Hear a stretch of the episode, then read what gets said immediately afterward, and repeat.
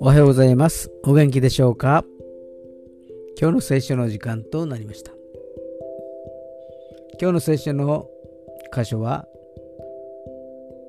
新約聖書、ルカの福音書、2章10節から11節まででございます。お読みいたします。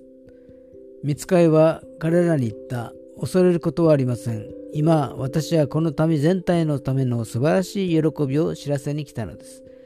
今日、ダビデの町であなた方のために救い主がお生まれになりました。この方こそ、主キリストです。アーメン。いよいよ救い主なるイエス様が誕生なされました。それは罪深い私たちに愛と希望を与えるためでした。この時代はだんだん愛が冷めていくようになってきています。でもこんな時代だからこそ真理を語り、誠の愛を伝えたイエス様と共に歩んでいきましょう。